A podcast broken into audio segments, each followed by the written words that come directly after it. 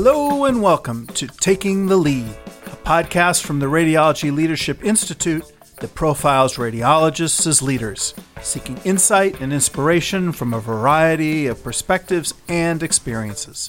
I'm Jeff Rubin.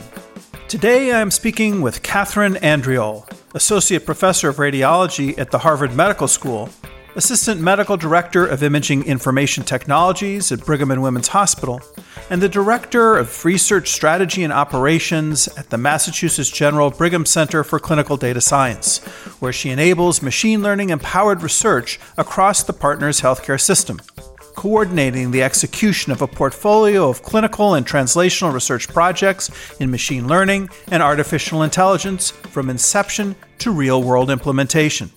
From the design and deployment of picture archiving and communication systems prior to their commercial availability, to image processing and analysis, business analytics, and machine learning, Dr. Andriole has been a leader in biomedical imaging informatics for over 30 years at both UCSF and Harvard.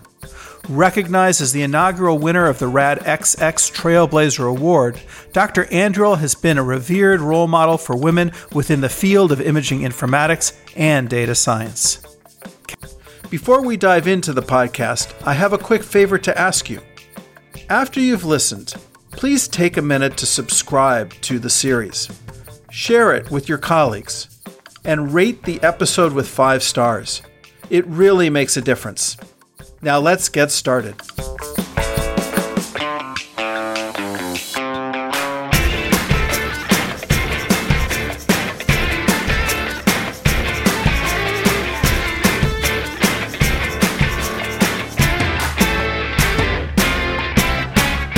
Kathy, welcome. Thank you for that kind introduction, Jeff. I'm delighted to be here. You were born and raised in my current hometown of Chapel Hill, North Carolina. What was your family life like growing up? Well, so I was born at Memorial Hospital in Chapel Hill, and as a Duke alum, it wasn't my decision to be born at the UNC hospital. but then my family moved to DC for a few years, and but I've spent most of my life in Connecticut in a, a sort of a rural small town along the shoreline of Long Island Sound. It's a little bit east of New Haven, where Yale University is. So people in the community were employed by Yale, and some did farming and lobstering and oyster farms and so forth for a living in my hometown. Sounds like an idyllic place.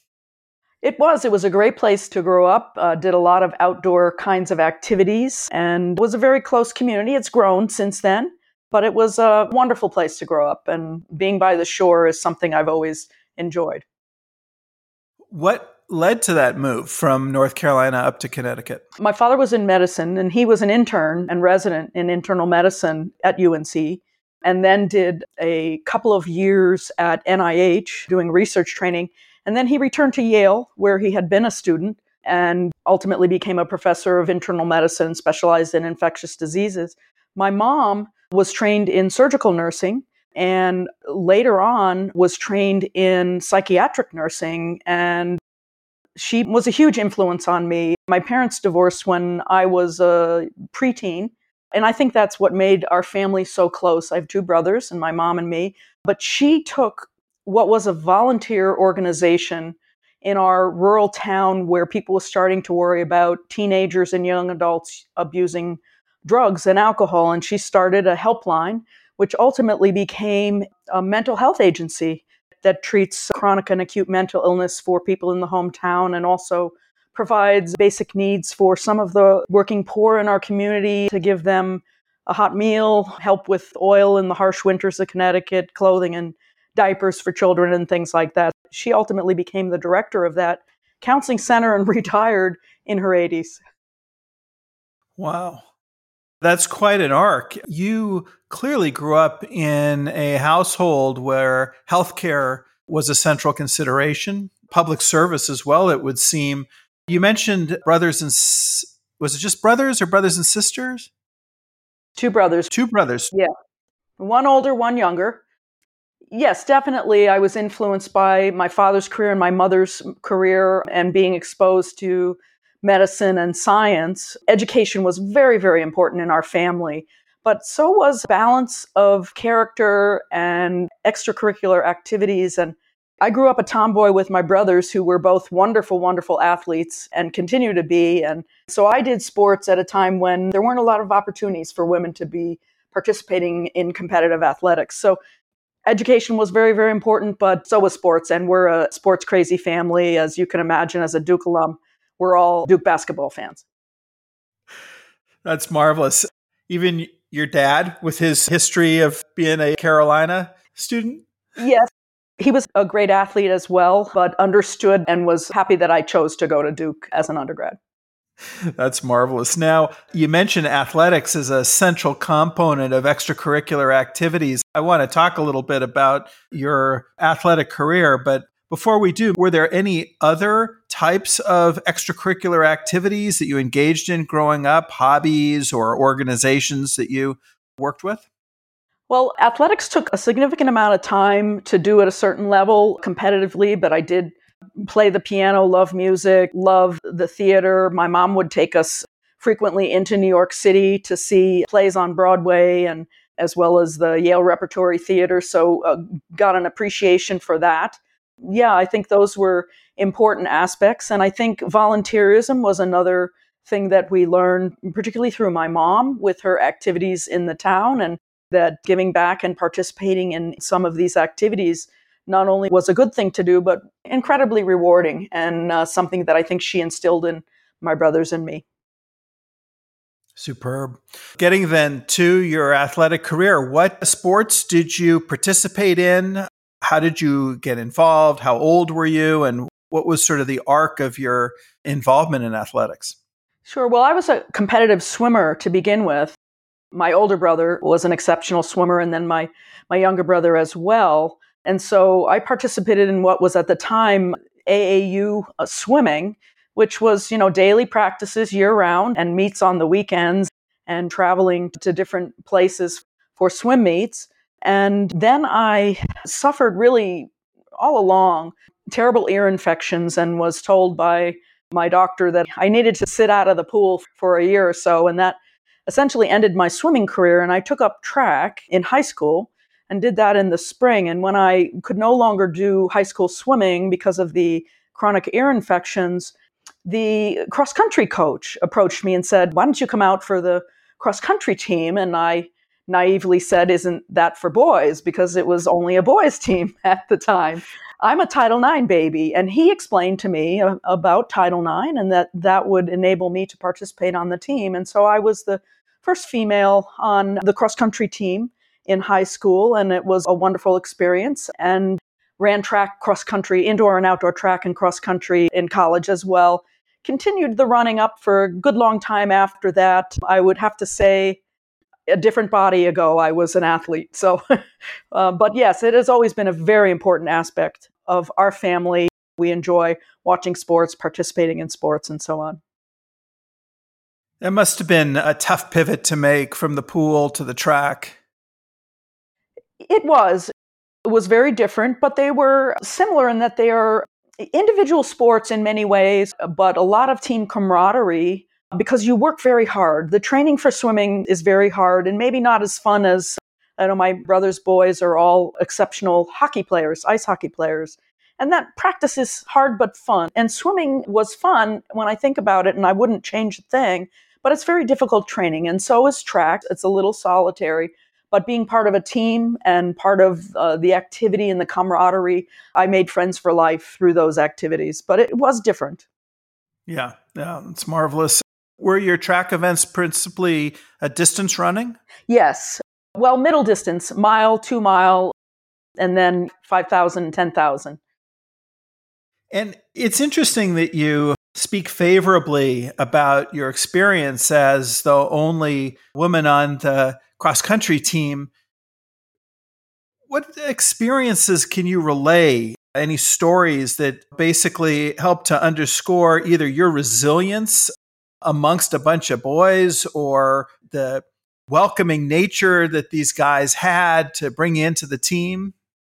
Sure. Well, you know, they were very welcoming, but I do remember the captain and some of the other really excellent runners had invited me to do preseason training with them. And I think the first day that I went, we went for more miles than I had ever run in my life. And I think I came home and cried to my mom and said, I don't know if I can do this. You know, I kept up, but I thought it was really maybe something that I wasn't prepared for. And she said, You can do it. You know, you, you can do it. And she supported me throughout. And I was really very nicely received. But, uh, you know, I can tell one story where we had a meet against our crosstown rival at their home course. And I remember we had just completed going through what the course route was. And one of the boys on the other team shouted, You know, what's a girl doing here? She can't be in the race. And to my surprise, my Branford teammates circled around me, kind of like drafts do when one of their own is injured. And they supported me and they said, Leave her alone. She's in this race with us. And they said, You better watch out because she's good. And I just felt the value of team and the, the camaraderie and the support and the fact that they appreciated that I had worked hard and was a part of the team. Yeah. So impactful to have such a positive experience early on. That's terrific. Now, in 2013, you were elected as a member of the Branford Sports Hall of Fame. What did you do to gain recognition so many years after your competitive athletic career? Well, the Sports Hall of Fame is an entity that was formed um, really to recognize people who contributed to sports in town, had success in sports, and people in all different sports are nominated. I think part of what people may have seen in my nomination was certainly participating in athletics at a high level, even during a time that girls and women didn't really have many opportunities to participate competitively, certainly scholastically and certainly collegiately in high level sports. You know, there are a few things you could do swimming, running, maybe softball. There weren't opportunities to play soccer and lacrosse and hockey and all these different sports until after Title IX. And so after I became the first uh, member of the team, well, currently they have both a girls and a boys team, and they've been very successful, winning the state championships a number of years ago. I also think they saw that I had a nice, well rounded background and that I was successful academically and a contributing member of Branford Society. And so I was honored with that induction into the Sports Hall of Fame. That's fantastic. I'm sure that you're a terrific role model for folks in the town and particularly for some of the young athletes coming up. Do you still have a connection with Branford? I do. The current coach of the cross country team is someone that I ran with. He is a wonderful, wonderful runner and was a little bit older than I, but was on the cross country team and track and, you know, very supportive of what he's done. And he's been very supportive of me. And it's great to see kids getting involved in a lot of these activities. And as you know, Title IX wasn't just about sports. At the time, the percentage of women who attended medical school was less than 10%. And now we see, you know, good 50% of women enrolling in medical school. So Title IX had a huge impact. I was very thankful for the men and women who put forward Title IX to enable women to get all the benefits of participating in sports. I mean, there's so many things you learn by participating in athletics, and it just gave women and girls an opportunity to participate in those kinds of things. Yes, well stated. What was your first job? That you had outside the home growing up? My first job actually was in my father's infectious disease lab over at Yale.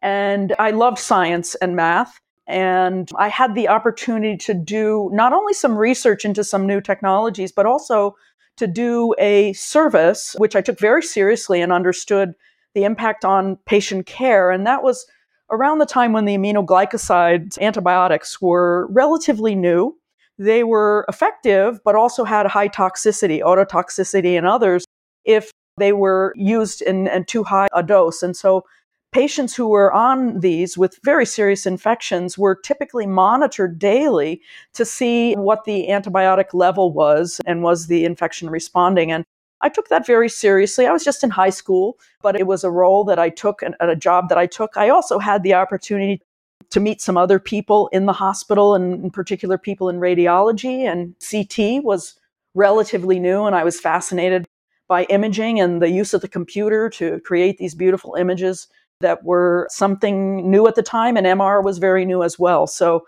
I did definitely had exposure to science and math, but in a translational sense, being used to really impact care and patient management. And so after high school, as you mentioned, you headed to Duke University and you earned a bachelor's degree in biomedical engineering. What attracted you to Duke and to BME? Again, loving science and math. And that was a little bit uncommon for girls to enjoy math. But, you know, my mom always said, you can do whatever you enjoy, just do it to the best of your ability. And she encouraged me to be involved in the sciences. And when I was looking at colleges, I was enamored with the thought of combining math and physics and a biomedical application. And Duke was one of the few that had an undergraduate program in biomedical engineering. So I went down to Duke and explored that. And of course, I had the ability to run track. And the other thing I had the ability to do was to study at Oxford for a summer. And that was a wonderful experience as well, because I had really not traveled all that much, certainly hadn't traveled internationally until I had gone to college. So I loved Duke. It was a fabulous choice for me. And I am a huge Duke fan and a fan of the educational process that we had. The engineering school was a little bit smaller than it is now. And so it was very intimate. You would walk down the hallway and a professor would come out of their office and say, well, Kathy, what do you think about this course or how's it going? And it was a very uh, encouraging and supportive environment. Sounds like fantastic education. You mentioned heading out to Oxford, where I understand you studied English literature. That was quite a departure. What led you to study English from the English? well, you know, it was an opportunity to experience, and I became an Anglophile from this experience, but to go to a, a country where their history was so incredibly interesting. But I studied 20th century English literature and it was a great departure, as you can imagine. We had to write a paper a week.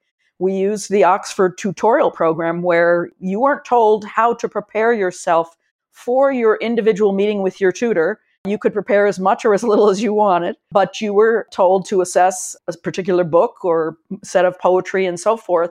And I learned so much. I learned how to write. It's very different than writing an engineering lab report or a scientific paper. So I learned how to write and write quickly. And I think got a lot of critical feedback to learn how to express myself.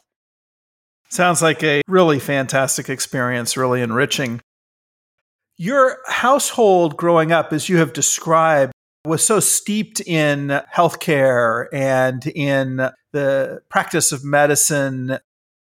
I'm intrigued by your choice to go into field of engineering and informatics. Did you ever consider a career in medicine and medical school?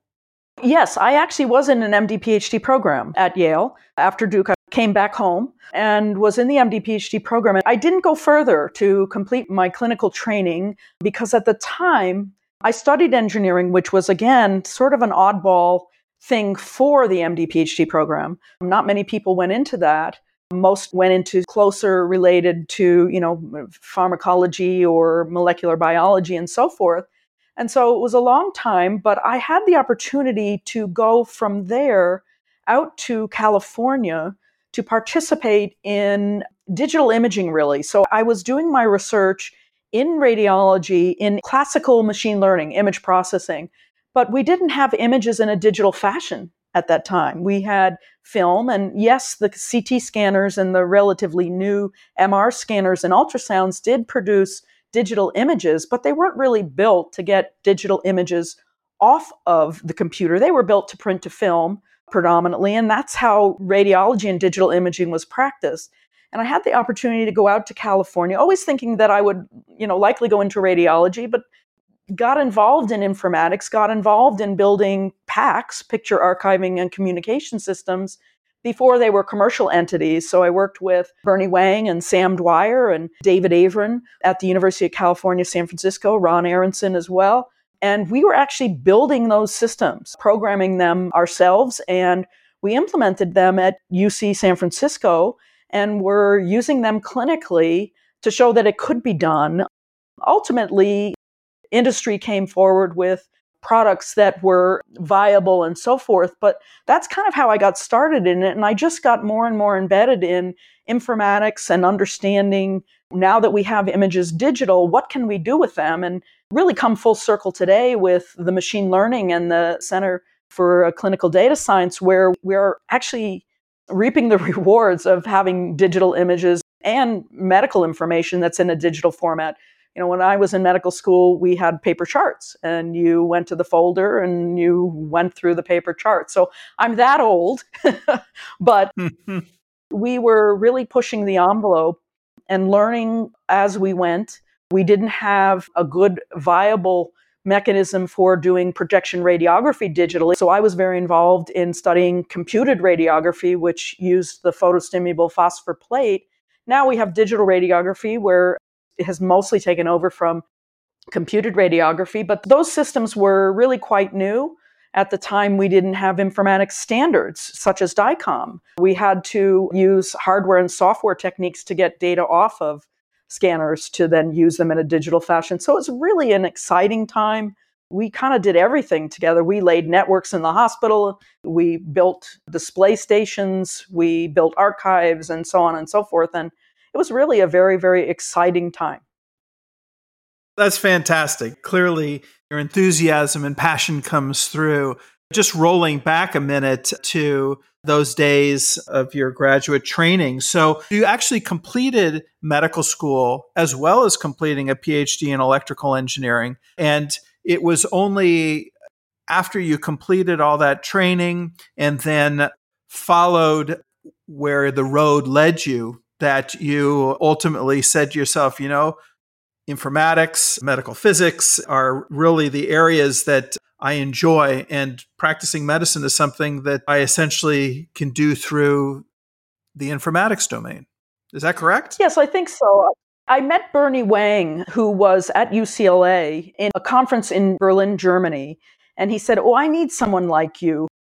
You know, I speak a little bit of both domains the clinical and medical vocabulary and the engineering vocabulary and got involved with his group. And he was you know very very instrumental in developing PACS as was Sam Dwyer who was at UCLA at the time. And then we got recruited up to UCSF to really put this in clinical implementation. And I enjoy the clinical always thought I would and sometimes wonder had I completed that training as a radiologist might that have been a better route. But you know, there are multiple roads to an end. And I just continued moving forward, doing what I was doing, doing what I felt was important to contribute. And here I am. yeah. You're having a very impactful career. Absolutely. Now, I see that 10 years passed essentially between your bachelor's degree at Duke and you're completing your graduate degrees at Yale. Were you a medical student slash graduate student during all 10 of those years? Yes, Unfortunately, PhD degrees in the States, as you know, require coursework. And because much of the medical school coursework that I had to do for that did not really count for an engineering coursework, I spent a good two, three years doing just the coursework. And engineering degrees often take a significant amount of time. So yes, it took me a long time. I I spent a long time in school and actually have never really left school quite honestly. I know the feeling. But if you love what you're doing, the time just passes. Continuing on that theme, after earning your PhD from Yale, you essentially spent four years in postdoctoral positions before receiving your first faculty appointment at UCSF. Was there ever a pull toward industry, for example? What kept you on task heading toward a formal academic faculty appointment? you know, we were in a field, and certainly I have been all my life, where there's wonderful research going on in industry, and collaborating with industry can really accelerate what work you are doing. Academia has its sort of personalities and pace, and industry has a different, and certainly they have different ends. But I think academic industry partnerships is something that I feel can be very, very useful because I'm very interested in translational research and seeing the types of things that I and my colleagues work on being implemented and impacting clinical care, quite honestly, patient care and how people operate in hospitals. And so, you know, I did have some pulls a little bit, but, you know, ultimately I enjoyed where I was and I enjoyed teaching. And that has been, I think, a big part of my career, educating. I feel it's part of my job, it's the future of our profession. And I find it incredibly rewarding to participate in mentoring and teaching. And so I got involved in really developing some courses that were de novo um, because people were kind of like, what the heck is informatics? And why should I care as a resident or a fellow or even a medical student? And so I think that was part of the pull. And I was just having too much fun where I was. It's a great message, I think, for folks. Sometimes there's a tendency to feel this sort of strong pull to sort of settle in and get on with it and to have the stability of a position that seems to have the implication, at least, of longevity. But following your passion, doing what makes you happy, and building on important work can be very, very rewarding. And uh, clearly, whether it took 14 years from the time of your bachelor's degree until your first faculty appointment, you obviously accomplished and learned a lot during those years. It's fantastic. You spoke a little bit about those early years, UCLA and then up to UCSF, developing PACS, laying networks, essentially building it as it goes. I remember those heady days well, perhaps from a slightly different perspective, but still, it is tremendously a lot of fun. What are some of the early lessons that you learned from your implementations of early PACS and CR systems that you find applicable to your work today? Well, I think that you can think like an engineer or you can think like an academic where you are exploring something academically challenging and interesting. But if you want to do translational research, which, you know, used to be sort of looked down on from the ivory tower academia initially, but if you want to do translational research, you need the domain expertise and you need to hear and listen to and understand the workflow of the environment in which the application is going to be implemented. And so technology is one thing, but it's very much is dependent upon the people involved and the processes making something that is intuitive, something that doesn't interrupt the workflow, that kind of understanding of what's going on, and just understanding that computers were new for a lot of people. I mean, I think I remember I carried a pager really 24 7 in those early days. And we would go running to the clinical environment, to the ICU or the OR or the reading room when there was a problem. And I can remember surgeons calling and saying, This station isn't working. And we'd go up there, and it has just been that the screen had gone to sleep and they needed to move the mouse. And, you know, seemingly obvious things for people who were in the engineering world, but not so much for people who were expert clinicians and hadn't really used computers before. But there were some wonderful things that I learned keeping things simple and intuitive and having an elegant user interface would be a very simple intuitive one not necessarily something that had all the bells and whistles but it was a collaboration we couldn't have achieved what we did without working with clinical folks and i think today I would say the same about machine learning and artificial intelligence. We have wonderful data scientists who are pushing the envelope in the field. I think we're starting to see some of these technologies get into the clinical world. But the ones that are doing the best and that are the most useful and the most impactful are those that have clinician input. Yeah, that's a lot of really important points that you just raised there. When considering radiology's value chain, beginning with image capture, then image display and analysis to interpretation and communication, it's intriguing how your career has seen your focus shift across this broad value chain. Many engineers, scientists, investigators tend to focus in on one aspect of the value chain. It might be image capture, image reconstruction but you've really spanned the whole breadth. I'm curious, what are your thoughts on the domains of image capture or display versus information extraction and clinical inference? Well, you know, I think uh, we were thinking big picture I think it's important to become an expert in something and go as deeply as possible into a particular area. But I don't know that you can understand the display aspect if you don't understand how the signal was acquired, for example. And so I felt that understanding the whole image cycle, the whole image cycle as you articulated, was very, very important. And I think we had to work with the acquisition modalities to get them digital. So that was step one. And once we did that, well, how are we going to view these? How are we going to store these and communicate? So it all linked together. And I think thinking back then, I kind of did what was needed and got involved in what was the next step and how would we make this thing work with kind of the future in mind. What will happen if we can have all of this data digitally and then we can analyze it and perhaps do knowledge discovery and so on? But it took a lot of work and it took different steps and focusing on those different areas to get each one of them to work together. Yeah.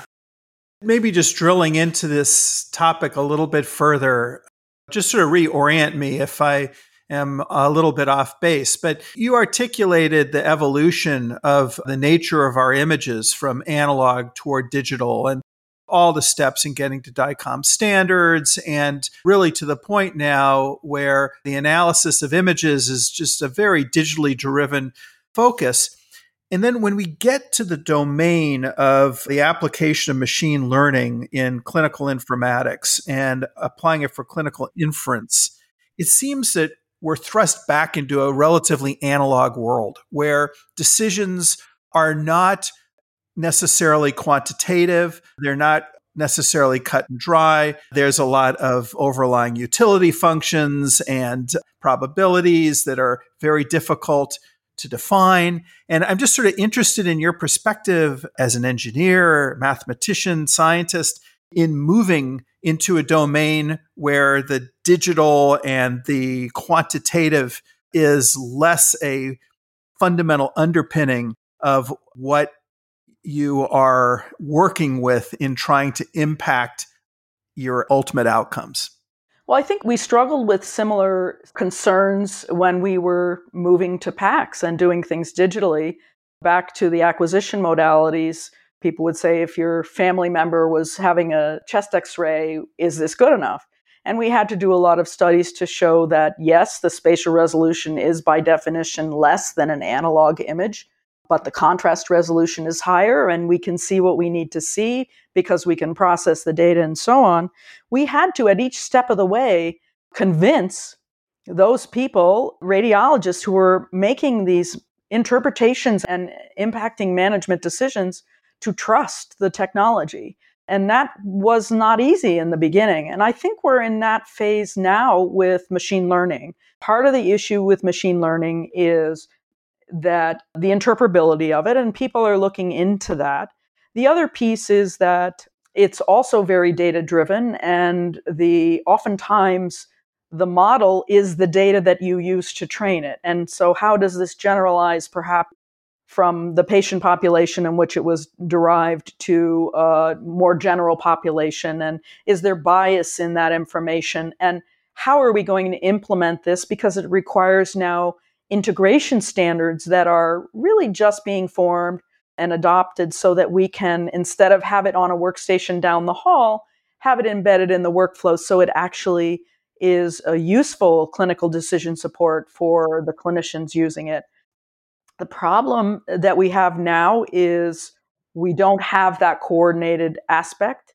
I think this is a team sport to make this happen. Again, like PACS was, where you need clinicians involved in the activity, in defining the use cases, defining the problems, and being involved in understanding what the model is doing. And when you get certain answers from the model, there's often a clinical explanation of, you know, a clinical mimic or something like that that perhaps a data scientist without a clinical background might not recognize, but by involving clinicians, we can do a better job and make it more useful. It's interesting. I mean, it seems to all hang together the fact that you essentially have followed the innovation wave, sort of the advanced wave of new development and such. And PACS is mature and digital radiography is largely mature. And rather than just sort of hanging with that, moving along to the areas that are new and exciting makes a lot of sense. After 10 productive years at UCSF, you made the move back east to Harvard and Brigham and Women's Hospital. What led to that mid career transition? Well, to be honest, I wanted to be closer to family. So I'm very close to my family. And my mom and my brother was back here. He had just had twin boys. And I thought if I was going to be involved in their lives, that it was time to come back closer to home. So that was a big piece of it. I loved my time at UCSF, but it was very far away for me. And so that was one of the reasons that I decided to come back to the East Coast. Got it. And how has your academic focus evolved since arriving at the Brigham 16 years ago?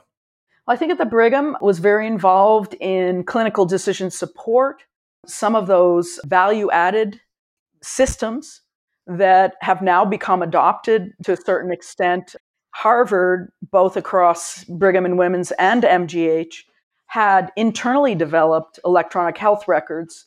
And so they were fairly advanced in the electronic health record activities as well as doing digital imaging. And so I had the opportunity to get involved in that. I also, during that time period, instituted a series of classes for the residents to introduce them to informatics because I think people were starting to recognize that this was something that every radiologist and others should have some foundational knowledge of. But that was a really interesting time at the Brigham, and we were very involved in those kinds of activities. One of the things that we did was implement speech recognition for report generation rather than using the traditional mechanism of the radiologist dictating and then a transcriptionist listening and typing what they heard. It went immediately to speech recognition. So that was a relatively new technology. We implemented that and found some interesting aspects of that implementation and the impact of that as well.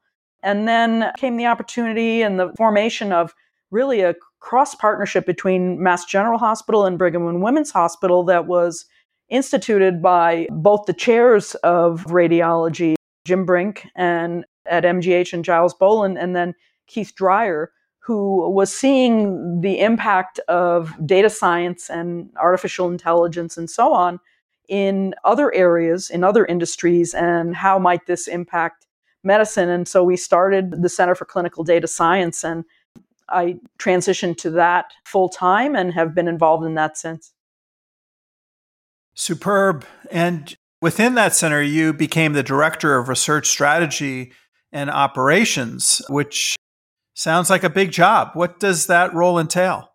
Well, it really means enabling people to do research using these technologies.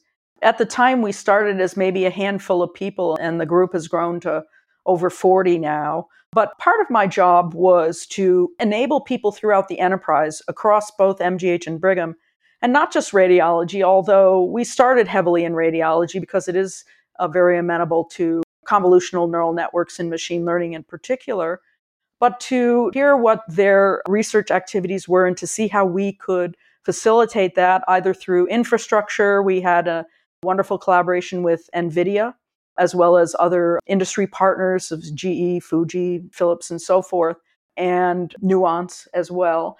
And using the wonderful compute infrastructure that we had, could we facilitate research in this area?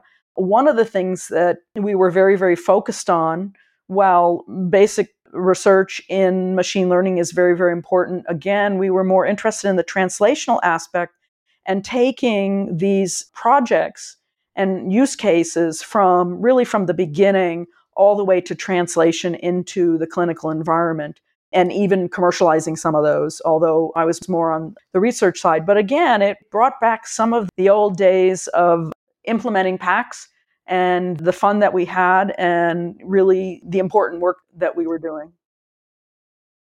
Yes, and as you, I think, articulated, the Center for Clinical Data Science at this point operates well beyond medical imaging exclusively. And uh, about what percentage of the work that you connect with is imaging, radiology related, and what percentages outside of radiology?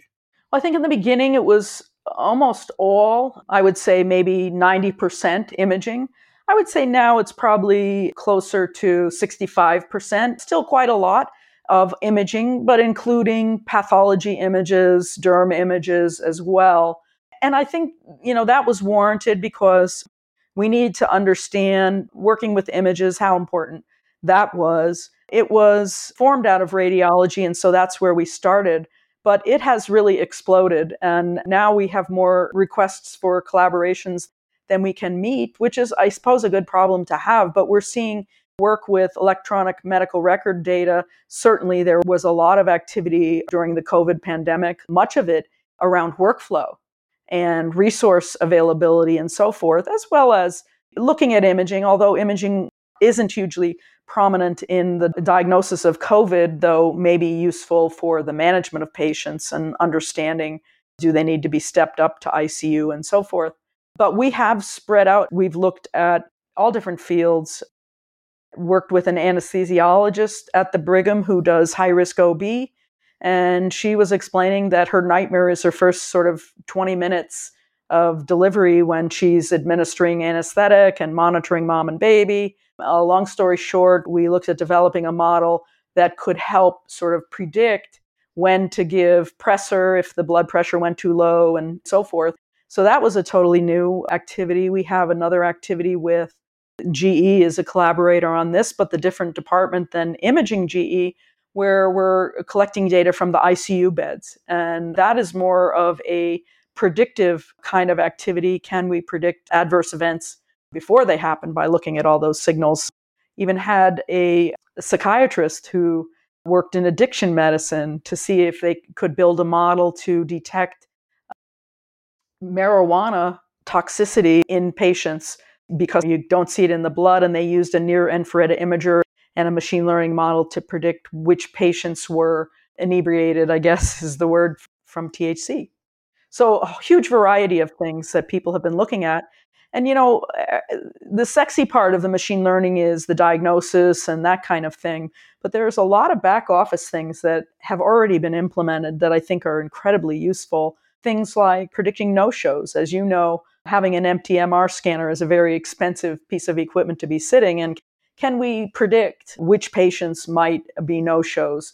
Things around billing and workflow and coding and so forth. Less sexy things, but very impactful things that machine learning can be used for. Detecting artifact in imaging, movement artifact, while the patient's still in the scanner, knowing whether we need to repeat or not. So these are the kinds of things that people are thinking about, not just the imaging detection, uh, detecting a finding of some kind, but yeah, it's exploding. It sounds like it. And it's a great breadth of dimensions that you're involved with. And the business analytics can be very, very important and empowering to enable the resources to flow to the clinical analytics and such. So I think it all sounds fantastic. Talk to us a little bit on your view of the continuum of translational and clinical research to clinical innovation. And with so many diverse ideas coming up in the center and new projects that are being worked on and developed, and then you've got these models that you're testing and reporting on, what does the process of actually seeing those solutions migrate into the day to day clinical or business analytic chain look like, and how do you participate in helping that take hold? Well, I think it's interesting. It's a very difficult part, as you know. People think, oh, I'm going to do machine learning, I'm going to build a model. And in fact, there's a pipeline that starts with defining the cohort of data and finding the patient data and so forth, doing data wrangling and understanding that, labeling the data. All of that is very much a bottleneck and a bulk of the time that people spend when they really realize, hey, I'm going to do this for clinical data the other piece that's very difficult is the sort of the last mile and implementing it into the clinical arena. And that's uh, also a very exciting part, but difficult because it does require collaboration with industry, perhaps, if you want to embed it into the workflow. It requires collaboration with leadership, clinical leadership. And at our institutions, they are the ones who make the decisions around which applications they will accept or allow or test in their environment. Some of the things that we do initially are test these tools clinically in shadow so that we're not impacting the clinical workflow at that stage to see that it does work reliably and so forth, getting moderate feedback, and then putting it into the true clinical world and assessing well, the, the so what. You know, this is a cool technology, but what was the impact? And does it help with accuracy? Does it decrease inter-reader variability? Does it decrease costs? So on and so forth. Does it maybe alert you to something you weren't thinking about when you're going over the thousands and thousands of images that a radiologist is viewing in their very busy day? So this phase is a very difficult phase, and we are creating clinical research organization type of structure around this Part of that reason is to evaluate these tools. And evaluation is a tricky thing because it requires some way to standardize across the different models. And right now, without having the same data sets that the models were built on, uh, you know, understanding the generalizability, a lot of the tools have not been very generalizable and have not worked well when they've been tested in the clinical environment. So we're trying to put some framework around this and also working with the FDA, who is also learning with all the folks who are doing work in this area because it is so new and what the regulatory requirements around this are going to be. We're fortunate to have leadership all the way to the CEO of what was called Partners Healthcare and is now Mass General Brigham, Dr. Anne Klibanski, who is the new president and CEO of Mass General Brigham, is our biggest supporter and leadership through the chairs in the department and so on. And an environment where people are enthusiastic about trying new things, very passionate about applications that they're interested in. And I think you really need the leadership from the top down to be able to take this from the lab into the clinical environment. And as well as having commercial entities involved with us. It's not my area of expertise on the business side, but working with them, you learn quite a lot about how they are constructing their business, what their goals are, why they're interested in a particular aspect of a project, and so forth. So it's a very interesting process. It's a team sport. It's very much a team sport. But leadership from the top down, I think, is very, very important. And an outlay of funds is important because some of the compute infrastructure, when we started, was very, very expensive. I think moving computing to the cloud in future is going to become more affordable and people are starting to do that now. But i think in the beginning we were able to go there because leadership had the foresight to invest some money in infrastructure and in the entity that became the center. So valuable to emphasize the importance of commitment amongst the spectrum of stakeholders and particularly all the way up to the sponsors of the effort from the C suite, department chairs, system leaders. It really speaks to the culture of the organization to support this kind of work. I'm interested in your perspective on the domain of implementation science and the extent to which you see that domain as a particular scientific discipline to leverage in the course of facilitating clinical implementation and translation? Well, there are people who really are experts in this, and I would not say that I am, although I have done implementation and learned a lot of it. But I think there's the technology and then there's the workflow and the people. And those three pieces work together and even work against each other. And you need to understand that aspect. And it is very difficult because you are implementing in a clinical environment or simulating a clinical environment as closely as you can without interrupting the clinical work. And that's what we've had to do, and it makes it very, very difficult. But I think we need to learn more about this. And I think we've learned a tremendous amount since I've been at the center, just solidifies in my mind that the clinicians have to be involved as we have learned the nuances. You can start with a base model and then you go to implement it, and something that you might not have thought about as a data scientist is brought forward instantly by a clinician. And so I think a lot of preparation has to happen before you go to the implements implementation phase. And you need to have a robust, from a scientific standpoint, and even a product development mind frame before you put it in front of a clinician to actually test in the clinical environment. You can show the different versions to clinical champions, as we call them, or people who are more involved in the project.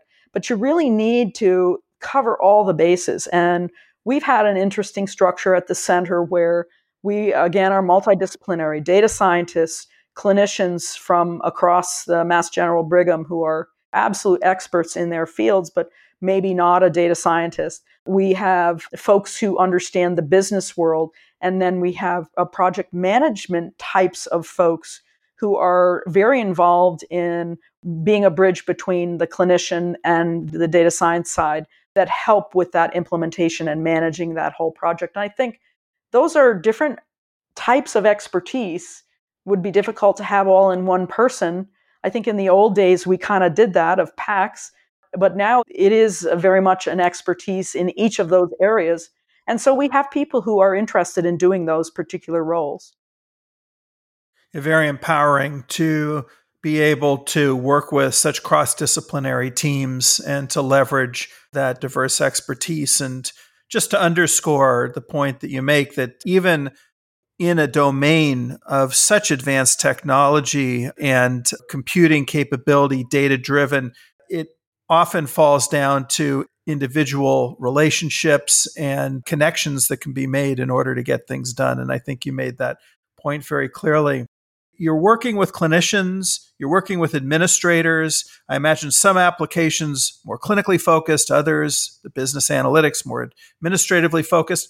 Are there any principal differences or generalizations that you can describe in terms of the approaches when working with clinicians versus administrators and developing analytical tools and any sort of best practices that you wish one group might adopt from the other? Well, that's an interesting question. I haven't really thought about it. You know, the way I think about it is that we're working with the domain expert. And so, whether that domain expert is clinical in the sense or someone in the administrative realm, that is their domain expertise. You know, building some of the business analytics tools in the beginning, do you have to be a computer programmer to use these tools? Well, oftentimes the computer programmer doesn't know the particular use case for that particular application and it's the domain expert who knows that. And so you need to make it intuitive and usable for them, kind of like driving a car. You know, I can drive a car, I can put gas in. I don't really know how a car works, and I don't have to read a manual to use the car, to drive the car. And we've strived to make these tools in that fashion, but you really need to be embedded in that domain and you need to have some kind of a champion. And so I just view them as, you know, this is a clinical expert this is a workflow expert. This is a medical physics expert and so forth. And we're fortunate that the environment that we have is full of people who are energetic and enthusiastic about what they do and willing to share and be part of these different projects. But I think it's imperative to have that clinical expertise or that administrative expertise or nursing expertise, whatever it may be, to be intimately involved, at least one person that can help drive that. There are just things that you just don't think about unless you have that involvement from the expert, whomever that may be. Yeah, that's very well stated. How would you advise a health system CEO who called you up and asked you how they should go about assessing the value that they might realize from a machine learning implementation? And what infrastructure would they need in order to realize that value? Well, I think when we started, that would be a difficult question. I think it's advanced so rapidly that now I see people being able to, for example, go to the cloud and pull down an application. I would advise them to investigate this in their own environment. And by that, I mean uh, see if it generalizes to their data and think about what is the problem you're trying to solve with this particular tool. Not just because it's a cool technology and everyone's doing it, but is there a reason? So, you know, do you have a high rate of no shows? Do you have a high rate of poor image quality that you want to perhaps catch at the scanner? Do you have a huge volume of cases coming into your emergency department that puts maybe, let's say, the stroke patient at risk of being read in a timely fashion because it's buried with hundreds of cases and might an alert saying i suspect stroke in this setting off the stroke team and so forth be something that would be of benefit. So it certainly can be impact on patient care. That's often outcomes are a very difficult thing to prove but ultimately i hope we get there. I think it can be improvements in efficiency and cost. And as a reminder because people are very very busy to certain things they might not have thought about or missed because they're a human being and get interrupted in their workday and so on. Certainly, contraindications and things like that can be alerted to. But I think interreader variability and even teaching, the educational aspects of this, I think, is something that people haven't talked a lot about. But I think there is a tremendous educational aspect to it. And maybe even using these as screening tools and helping to maybe reorder the work list. You know, as you sit down in front of a workstation, you have a huge list to get through in the day. And how do you do that? Or balancing the workflow. So I think you really should look at an application that's going to solve a specific problem that you have. Can having this particular application bring you new business, perhaps? You know, thinking as a CEO, can it improve certain things? Can it improve efficiency and so forth? So I would start with the why, the use case of why you would be interested in a particular application. And then I would test it before buying it to see how well it generalizes because we are in the problem now of, quite honestly, the models are very dependent on the data on which they were trained. And for a lot of good reasons as well as bad reasons, we are not very good at sharing data across institutions and we may have homogeneous patient populations in some of the areas. So, how do we make these algorithms generalize to the world population and to different severities of disease and how it may look and so forth? And that's data driven. And so, you need to test it in your own institution. Yeah, great points.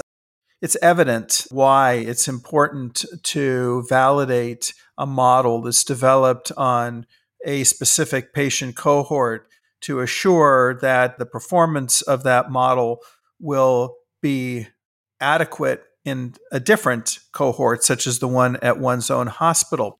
But the capabilities, particularly outside of academia, for a healthcare organization to perform that kind of testing and to know from a reliability perspective that they have the data to convince themselves that if they rely upon this model that they are doing a service to their patients and to their practice is a bit of a bridge to reach what are your thoughts about the core capabilities that non-academic hospital systems need to develop in order to essentially participate in this world of leveraging model development and are there third parties that can help with that well, yes, I think so. Two points. I think the American College of Radiology has been very active in through the Data Science Center. A number of us are involved in that to try and, how should we say, make AI more generalizable to the world, not just through the data, but that everyone can use it. And I think validating models and performance, much like a good housekeeping seal of approval, I think you'll see those organizations like the ACR, perhaps the RSNA, and others, as well as individual institutions, ours, for example, coming forward and helping to give a standardized or normalized assessment of how a model is doing. We're doing this with models that are internally developed at our institution, as well as we'll be assessing models developed outside, even by vendors who wish to have their models assessed. So I think maybe in that realm, sort of an overall, and a society, professional society, is a good place to look for that kind of approval of, you know, do no harm and so forth. The FDA as well, but that doesn't really tell you how well it's going to do perhaps at your institution. I also think the second point is education, and I keep harping on education because I think it's very, very important. Let's just even start with radiology as a smaller bucket of all of medicine and say, I think there needs to be some understanding of this particular technology and field, not necessarily to build their own models and so forth, but an understanding of how to evaluate applications, read the literature critically, and so on and so forth. And so I've instituted at Brigham a data science pathway for our fourth year residents to spend time doing work in this area and fellowships and so on. And I know other institutions are doing similarly. I just think this is absolutely critical to start educating people, much like we had to do with PACS back in the day, because rightfully so, healthcare providers want uh, the evidence and want to understand what they're using. And right now, understanding uh, the machine learning aspects and the internal workings, a lot of people call it a black box, although we can understand what it's doing image wise. It's looking at features that we as humans and the human eye assess. But I think a, a base foundational level understanding of the field because people are going to be using these technologies going forward. And I think every site needs that. And unfortunately, I don't think everyone is in a position to provide that education just yet. But hopefully, through our societies and other educational activities, we'll be able to do that. Yeah. It's marvelous you have that passion for education. And I want to touch upon that in a moment. But I'm still intrigued about the topic of translating, particularly out into community organizations. And if you consider a rural hospital in New Mexico versus a urban hospital in the Midwest or even centers in other countries and such, if local data are needed in order to really understand the performance characteristics of a model at that site, what is the overhead required to get to clinical implementation? Does there need to be somebody who is going to essentially format and label local data in order to effectively test it on the model? I mean, there seems to be, if that's the case, quite a bit of overhead in doing that. Or is there a pathway where you can just take raw data from a center and have relatively automated processes to filter, format, data wrangle, as you say, and ultimately they'll label those data in order to validate the model? Well, there are a couple of technologies, and I'll say we're getting there. I wouldn't say we're quite there yet. And there are a number of tools that are available, even open source in the academic community, as well as industry products that are quite good to help with all of those steps. I would say still the bottleneck is the labeling because that requires expertise. But you can do automated automated labeling so to speak using machine learning. So it learns on a small set that has been labeled and then automatically labels going forward. And it does require check and so forth.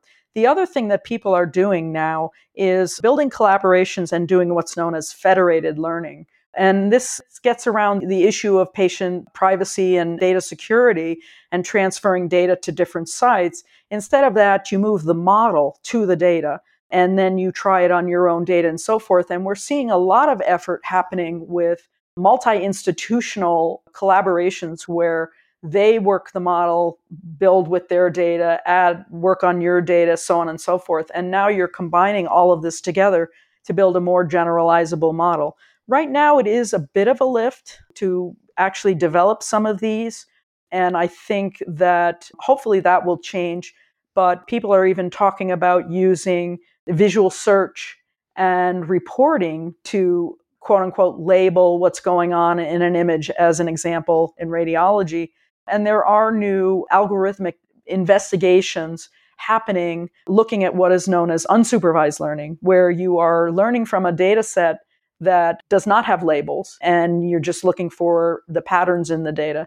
And there are some techniques where, even I would say semi supervised learning, where there are a number of mathematical techniques that people are exploring. That's sort of on the basic science side, if you will, of data science that people are looking into because this is a huge bottleneck.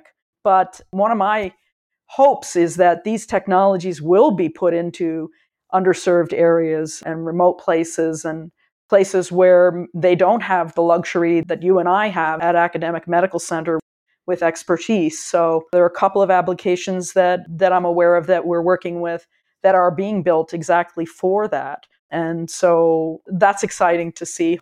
But we're not quite there yet, unfortunately, Jeff.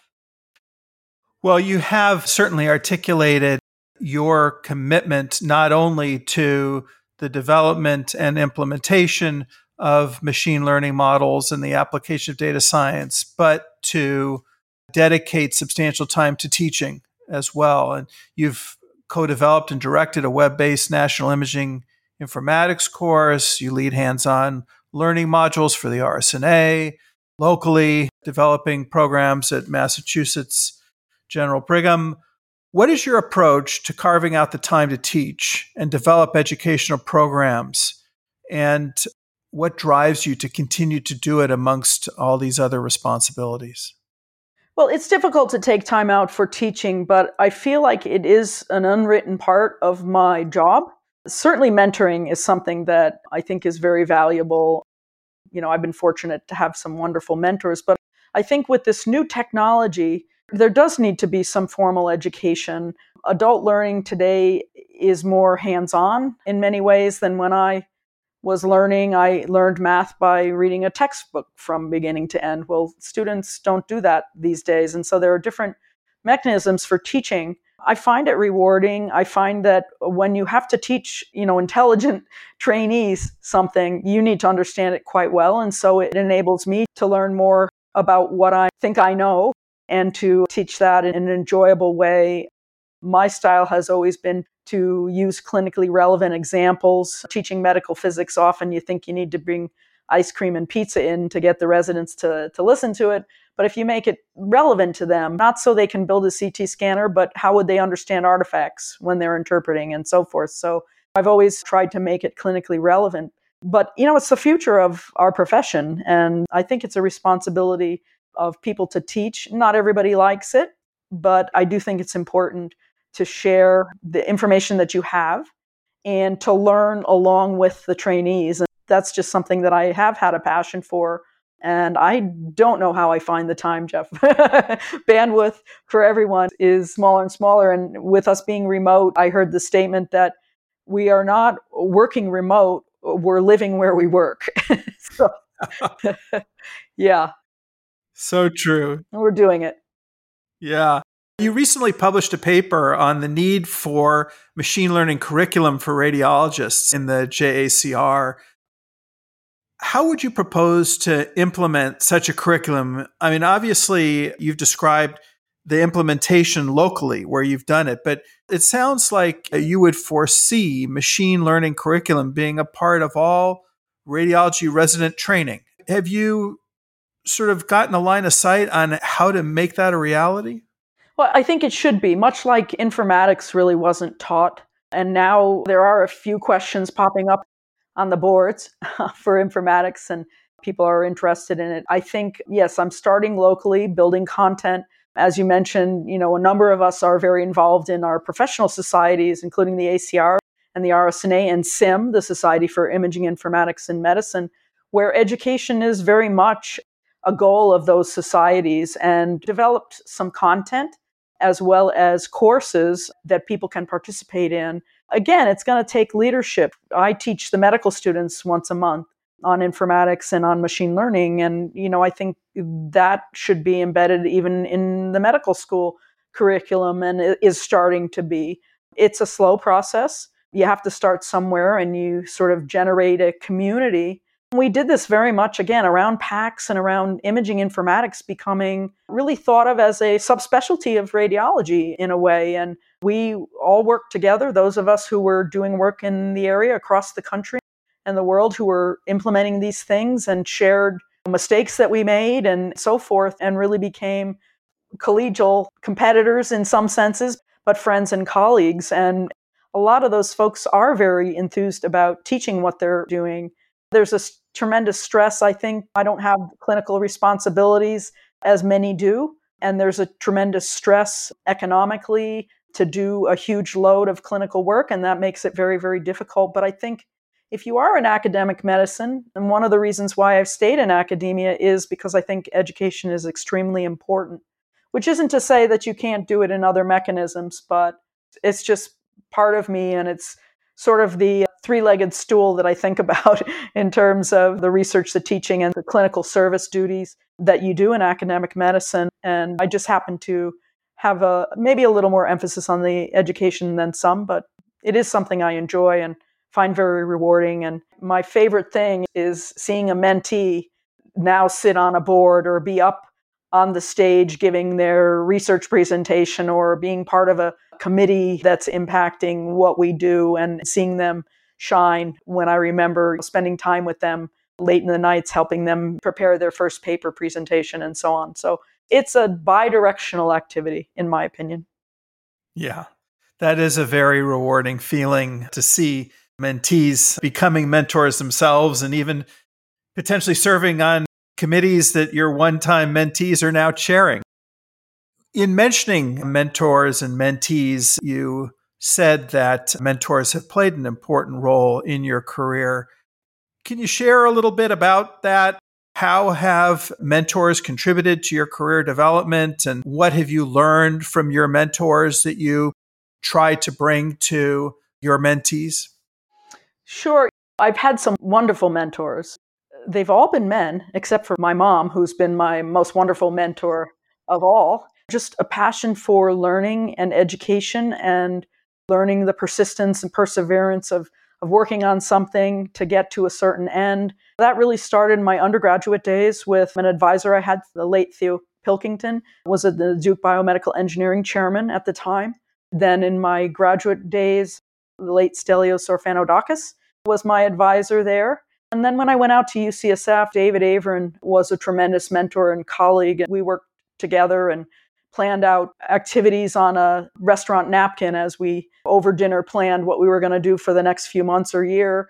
And others Bernie Huang who was very very instrumental in developing PACS in the early days sam dwyer the late sam dwyer.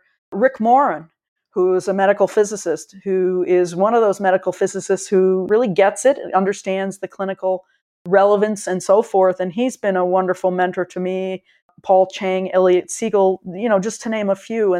They all encouraged me. They treated me as a colleague, got me involved in things like the SIIM organization and have become, you know, lifelong friends as well. And my mom basically led by example as a leader, as a, a community volunteer, as a wonderful mother. She's been my greatest mentor. Another recent endeavor of yours was the Sprint Challenge. Can you tell us a little bit about that initiative?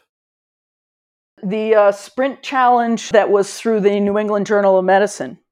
Yes. Yes. So, um, actually, had a colleague who had a family member who suffered from hypertension, and so this particular challenge was really trying to get people involved. I think Zak Kohane from Harvard Medical School and Boston Children's Hospital was very involved in initiating this challenge where they provided a data set, well curated and so forth, to encourage people in medicine to recognize hey, there's this thing called data science that will give you some tools and ability to do knowledge discovery and so forth. And so we joined with a couple of students at MIT and some colleagues at the Brigham at the time to participate in that challenge. And it was a huge response. I can't recall the number of teams that participated, but it got a tremendous response. And I think it was something that really initiated interest in this in a lot of different specialties for sure, from just sort of an academic kind of activity to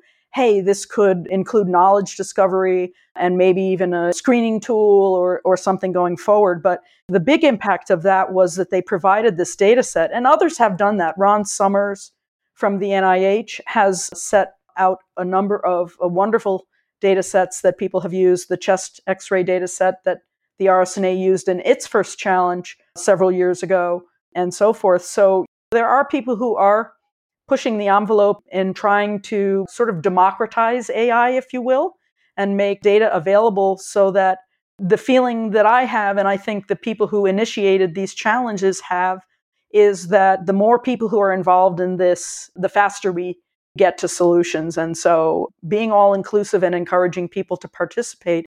And challenges are one thing that people use in machine learning because it's difficult to normalize the models and their performance unless you have a base data set on which you are training and testing.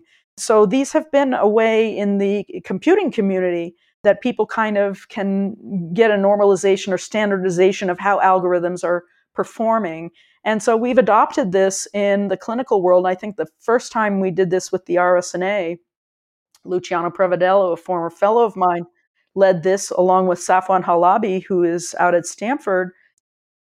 We found that it was very difficult, and the annotation of these data sets, we got the Society of Thoracic Radiology involved, and there's a lot of detail that's involved in preparing the data sets and understanding the data sets such that you can interpret the results on the back end. So I think we learned a lot of the detail of how this really works and how it happened, as well as providing the community and maybe even inviting people outside of medicine, such as the data scientist or the pure engineer or computer scientist, to say, hey, you know, we need help. And this is a very interesting, exciting field to be doing data science. And so I think it served a number of purposes. Yeah.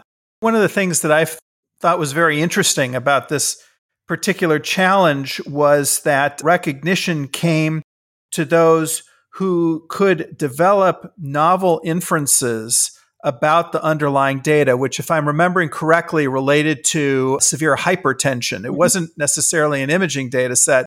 And what was fascinating is the sort of clinical associations that were derived and the actual new medical knowledge that was achieved through the analysis of this data set. Oh, absolutely. You know, I've been focusing a lot on the translational aspects, but there is a tremendous amount that can be done on the basic science side. Maybe that's not even the right word to call it, but the knowledge discovery side and biomarker development and correlation of findings.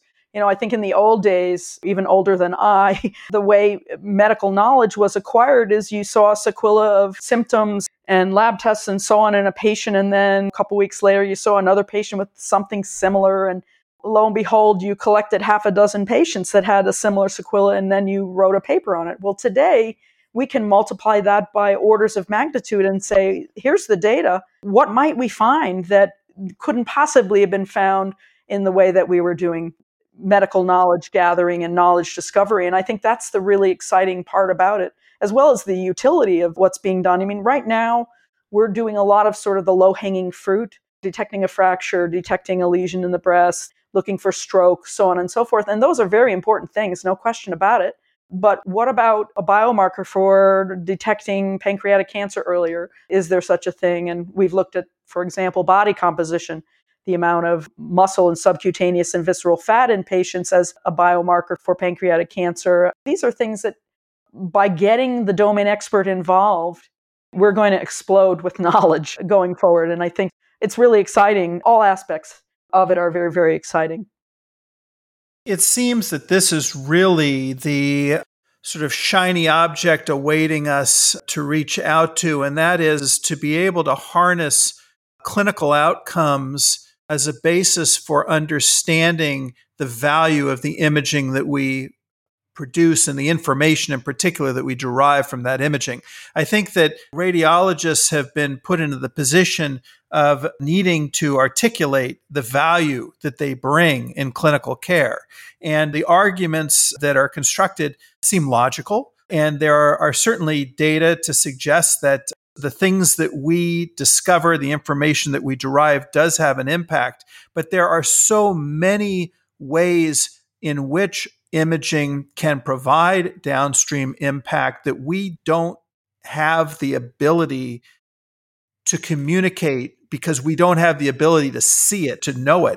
And I'm kind of curious, what do you see as the critical developments needed for us to really probe that most distant part of our value chain? In other words, really building a pipeline to understand how the images that we produce today and the information we derive ultimately impacts the healthcare of the patient down the line?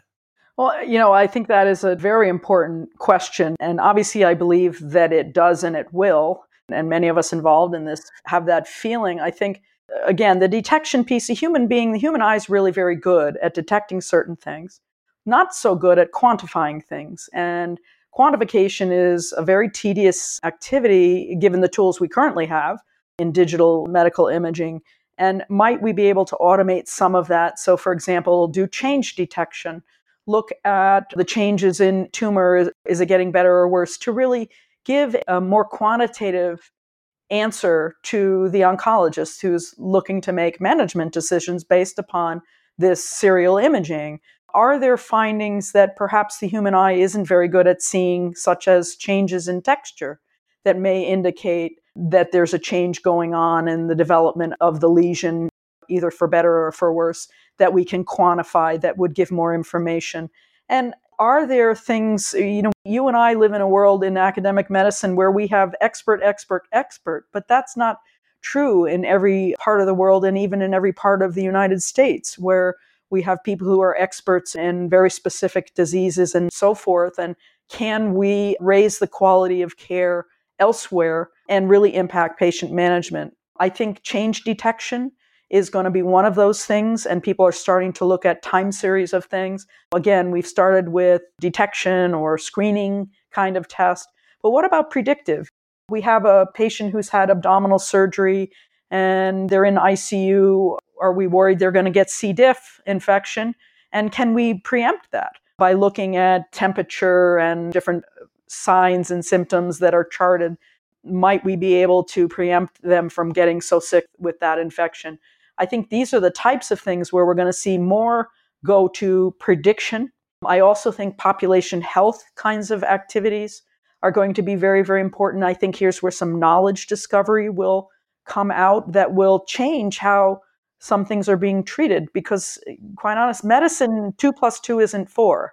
It's not as cut and dry as that. And I think more medical knowledge that is exploding as we speak and maybe corralling that knowledge and consuming it, making it in a co- consumable fashion as a decision support is really where the impact of these technologies are going to be. And I think it's going to be at some point, I hope it will be even not noticeable to the user that that's what they're using, that it's just part of their daily work. But we are not there yet. And there's a lot of work that needs to be done to get there. But I do think we're going to move from these simple detection kinds of things to more predictive change detection, risk prediction, so on and so forth. Excellent articulation of the scope of opportunity. And it really piques the mind to think about how radiologists will practice in the future and the scope of practice. There's many, many opportunities to make an impact that we don't have today through these evolving technologies and capabilities. I would like to say that I don't see these technologies replacing the radiologist. These technologies are very difficult to implement. They're also difficult to interpret, and you can get a very good performance, but the wrong answer without understanding what's going on. And so that's why I think it's important for us to understand these. I also say the clinical gut check is the ultimate. And if it's not making clinical sense to you, then that's where you need to take over what's going on because these are mathematical operations that can go wrong. There's a great example of a study that was done. I'm forgetting the specifics, but I think it was looking for perhaps pneumothorax in patients. And there were two different data collections. One was done from an outpatient facility, and the other was done from an ICU service area. And long story short, the algorithm had a high accuracy of predicting which patients had pneumothorax. But the reason that it was doing that is it learned that on all of the ICU patient imaging, there was a radiology technologist marker that was very prominent for that particular facility. And they learned to recognize that marker as that patient population was more likely to have pneumothorax than in the general outpatient population. So it was getting a decent answer for the wrong reason. So these are things that have to be understood, and the clinical gut check is always extremely important. I'm glad that you made that point. In fact, I personally have no concerns that radiologists face replacement. In fact, to the contrary, I think that our scope and role is to expand and in many respects evolving to become informatologists where we need to learn to use inputs of more diverse informational elements, data elements in assessing images and in providing the impact of images. And these tools are just going to empower us to have a bigger impact and hopefully allow us to interpret ever increasing complexity and size of data sets more efficiently and effectively, the proverbial partnership with the computer. Oh, absolutely. I mean, you think about many, many very talented and brilliant people go into radiology from medical school because, you know, you're the detective and you have to understand the anatomy and the pathology and all of the different things that are going on. And you're really kind of the knowledge broker, if you will. And this is just another input that I think we hope will be beneficial. And yeah, very, very, very exciting times. And I think radiology has been a field that has adopted technology really quite readily in terms of adopting them into clinical practice pretty pretty quickly. Yes, yeah, the future is very bright. You mentioned SIIM, and you've had a very long association with SIIM, the Society of Imaging Informatics and Medicine.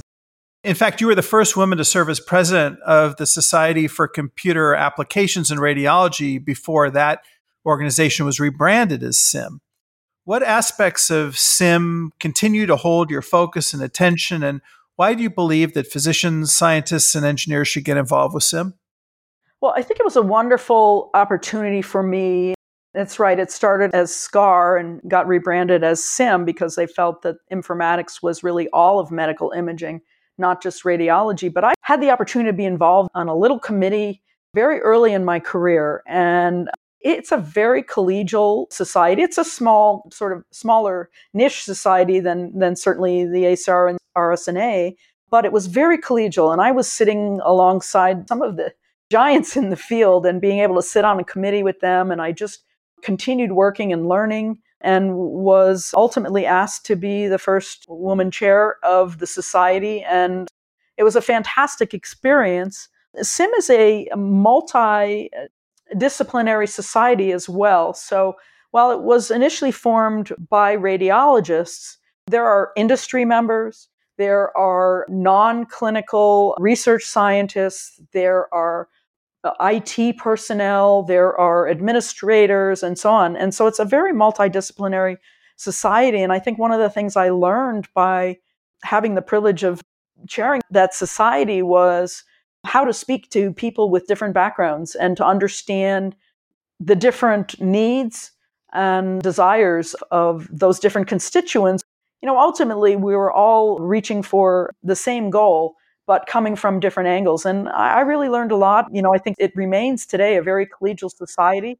I'm pleased to see that we have more and more clinicians becoming involved in the society and at, a, at an early time in their training as residents and fellows. So it's a wonderful community of people collaborated on many, many activities with people all over who are part of that community.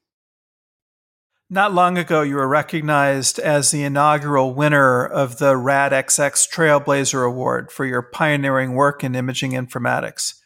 Congratulations for that well deserved honor. We've had several past guests discuss RADXX, but I wonder if you would provide us with your perspective on RADXX and why it is important. Thank you, Jeff. That was a wonderful honor to receive. And society, or I don't know exactly what to call it, it's an entity, a group. Geraldine McGinty, who's been a wonderful role model for women in academic medicine as a leader and as well as in the business world, as well as others who have been involved. Because as you know, there haven't been a lot of women involved. I can think of maybe one other female in my electrical engineering PhD classes, or a very few women faculty members that I had the opportunity to work with because they just weren't involved in the field. But Geraldine McGinty felt that it's important to have a community, I guess is the best word for RADXX. It's a community of people who are interested in women in imaging informatics supporting them, giving them community to go to, supporting their activities, giving them confidence, giving them colleagues to communicate with and mentors and so on. And I think it's a great activity. It's supported by Ambra Health. And it started really, I think the first was having a little reception at one of the SIIM meetings. And then there's a reception every year at RSNA. And it's just a wonderful activity where all kinds of people, men and women, have received these awards, but men and women are encouraged to participate. So it's not exclusively uh, XX, but it's people who are clinicians, physicians, radiologists, people who are technologists, people who are on the business side, people who are in industry, and so on. You know, I grew up with two brothers who were my biggest supporters and role models as well. But, you know, it's nice to have women be able to look at other women who are in a particular area that you might be interested in to show that this is something that you can do if you're interested in it. And I think having this entity, this community of people in informatics who are interested in bringing more and more women and underrepresented minorities into the field, I think is a good activity. No doubt. It's marvelous and hopefully a very effective catalyst into bringing more women and underrepresented minorities to the field of informatics, as you say. It's fantastic. Let me ask you how do you unwind? Do you have any hobbies or activities that you pursue outside of work that re energize you? Well, running has always been my mental health. Um, so, sports for sure. I love music as well, but sports is something that, you know, I grew up training daily for most of my life until I got pertussis. and that did knock me back quite a bit in terms of lung capacity and so forth. But running is my mental health now, as well as physical health. And when I don't do it, I recognize that I really wish I could get out for a run or some kind of physical activity or tennis or go swinging in the golf club. And Tennis and golf, by the way, and running has been another way for me to make friends and colleagues and build community in the informatics world. You know, as I went to a lot of these meetings with predominantly men there, I was able to get out on the golf course or the tennis court and play or go for a run with them. And, you know, it's interesting how what you learn about people when you get involved with them in an activity like that. And it's always been a wonderful wonderful experience for me. Right now, three of my nephews are elite ice hockey players, and uh, you know, a great joy that I get is watching them compete. And so that's one of the main things that I really, really enjoy. And missed, of course, this spring the NCAA basketball tournament, unfortunately, due to the pandemic, but hopefully that'll be back in some fashion. Hopefully so. It's great that your knees are holding up for the running Oftentimes, that's a weak spot for somebody who's been so active for so many years. It's great that you're able to continue to pursue all those activities. What would you say have been your most rewarding moments as a leader? Well, I think leading as SIIM, you know, I was a captain of my track team in high school. That was interesting to get largely an independent group of people working together for one cause. But leading the SCAR SIIM organization, I think, was a learning experience as well as, you know, a humbling and rewarding experience. But I think it gave me an appreciation of different points of view. I think I learned to listen and understand other points of view through that experience. And now I would say my leading is through mentorship, seeing the success of SIIM as it has grown and a number of the programs that were put in place during my leadership time, such as the emphasis on research and funding some of the research as well as the educational activities. And then from a mentor standpoint, which I really think is an essential activity for all of us to do, regardless of whether you're in an academic field or something else, that passing on information to the next generation and sometimes it's just enabling them and giving them an opportunity to succeed. I've found great joy in that and seeing many of my mentees who have remained close and continued contact and so on. So I think there are activities that we all do that, you know, certainly we enjoy. They take time, but I think are very rewarding. And those are some of the things I take away from and see them succeed, I think is, and see the society succeed is something that I think I had some kind of contribution to. So I take pride in that. What advice would you give to a young scientist or physician who's inspired by your journey and would like to pursue a similar path? Do what you love, be excited, enjoy what you're doing. You know, my mom always said, you know, you can do math. I don't care. Girls can do math. Do what you like, do what you enjoy, but do it to the best of your ability. And that's my best advice. Do what you enjoy.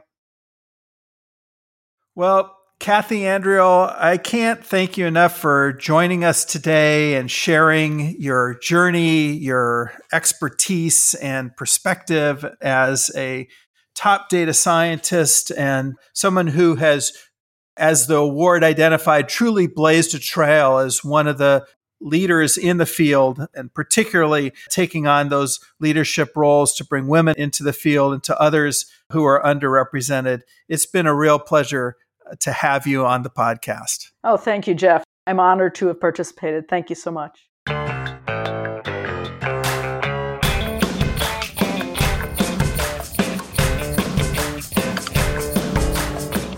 Please join me next month when our podcast resumes its regular monthly leadership conversation. If you've enjoyed this podcast, I invite you to do three easy things. Subscribe to the series so you need never miss an episode. Share the link so your peers can listen too. And like or rate every episode so more people will discover it. Taking the Lead is a production of the Radiology Leadership Institute and the American College of Radiology. Special thanks go to Anne Marie Pasco, Senior Director of the RLI and co producer of this podcast, to Peg Helminski for production support Linda Sowers for our marketing, Brian Russell for technical support, and Shane Yoder for our theme music. Finally, thank you, our audience, for listening and for your interest in radiology leadership. I'm your host, Jeff Rubin from Duke University. We welcome your feedback, questions, and ideas for future conversations. You can reach me on Twitter at GEOFFRUBIN or using the hashtag RLI taking the lead. Alternatively, send us an email at rli at acr.org. I look forward to you joining me next time on Taking the Lead.